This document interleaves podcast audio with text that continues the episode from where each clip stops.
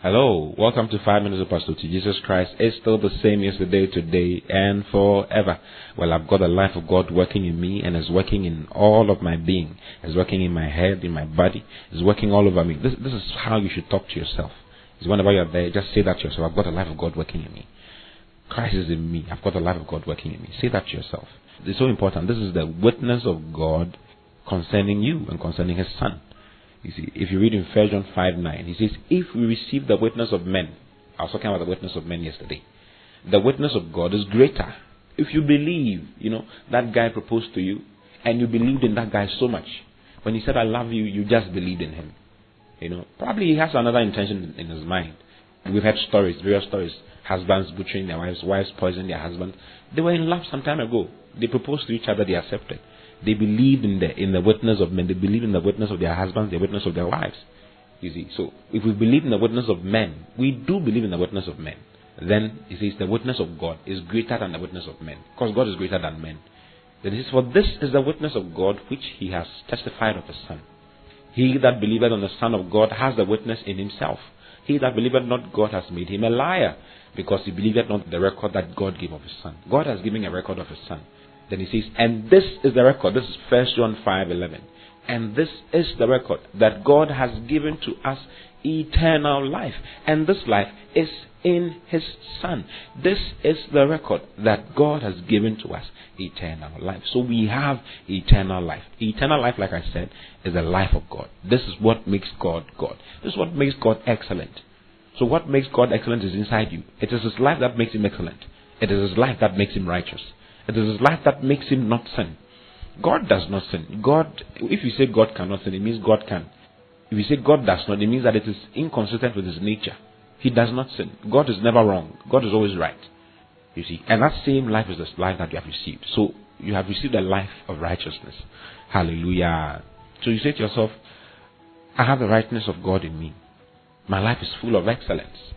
That is the life that we have received. He says, and this is the record that God has given to us eternal life and this life is in the Son. He that has a Son has life, and he that has not the Son of God has not life. I have the Son, and I have the life of God working in me. You see, that is what you have. You have the life of God working in you. So you must be conscious of that life. Just as you are conscious, you see, you, you don't struggle to breathe. It's part of the human life process. You don't struggle to breathe. You don't wake up in the morning struggling. I want to breathe. I want to breathe. I want to breathe. No, you just breathe. You don't struggle to eat. You eat digestion takes place. You don't you don't struggle. Hallelujah. It's part of the life process. It's part of the human life process. In the same way, the life of God that has been brought into you, that you have received, has some processes. Is excellent. It's full of kindness. It's full of love. It's full of goodness. It's full of joy. You see, the Bible says, "Count it all joy when you go through diverse tests." Even when you are going through diverse tests, the life of God rejoices. It's a natural flow. Hallelujah. Oh, praise the Lord. I'm glad I'm born again. I'm glad I'm born again. You see, when you read in Galatians chapter 2, something very interesting Galatians chapter 2. Galatians chapter 2, verse 20. Oh, hallelujah. You see, I said we must we must live our lives from there. We must be conscious of it. Paul was conscious of this particular thing I'm talking to you about. You see, he says, I am crucified with Christ. Nevertheless, I live. I am crucified. In other words, my old man was crucified with Christ. And he says, Nevertheless, I live. Then he goes on to say, Yet not I, but Christ liveth in me. You see, so Christ is living in me. Who is Christ? Christ is the life of God. The life of God is actually a person. Christ is that life of God. You see, if you read in John 14, 6, Jesus said that I am the way, I am the truth, and I am the life. Jesus is the truth. He is the way, and He is the life. He is the life of God. So Paul said, But Christ liveth in me. Christ liveth in me. Paul knew that Christ was living in him. And he says, And the life which I now live in the flesh, I live by the faith of the Son of God, who loved me and gave himself for me. Paul was conscious of who he was. He was conscious of the fact that Christ liveth in him. The life that he's living is the life of Christ. Hallelujah. So look at Jesus. How did Jesus live? Jesus was always excellent. Jesus never walked with, with need in mind. He never walked with he never had any sense of need or any sense of lack. That's the same life that, that has been given to you. Jesus is the prototype. He lived that life in human flesh for us to be able to live that same life. You see. So he's giving us his life. He's now in us. Christ is that life. In John 11 25, Jesus said to Martha, He said, I am the resurrection and I am the life. You see, He is the life. And we have received Him into us. And He is living in us. Hallelujah. Now you have to be conscious. All you need to, be, to do is to be conscious of that life.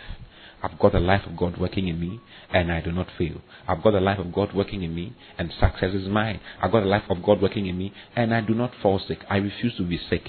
Did you ever see Jesus sick? Jesus was never sick. If you are sick right now, you can receive healing for yourself right now. If you are sick right now, you can receive because the life of God in you does not fall sick. We walk in divine health. We live in divine health. That is the life that we have received. We live and walk in dominion. Hallelujah. Oh, praise the Lord. I'm glad I'm born again. This is the life we've received, my brothers and sisters. Live that life by being conscious of it. Live from there. You see, you must be conscious of it. I've got the life of God working in me, and I do not fall sick. I've got a life of God working in me, and I do not fail. God has never failed once. So you, you don't fail because you have His life. This is how to live the life that God has called you to live. I love very much. I'll see you again tomorrow. Until then, God bless you and keep living in the life of God. Bye bye.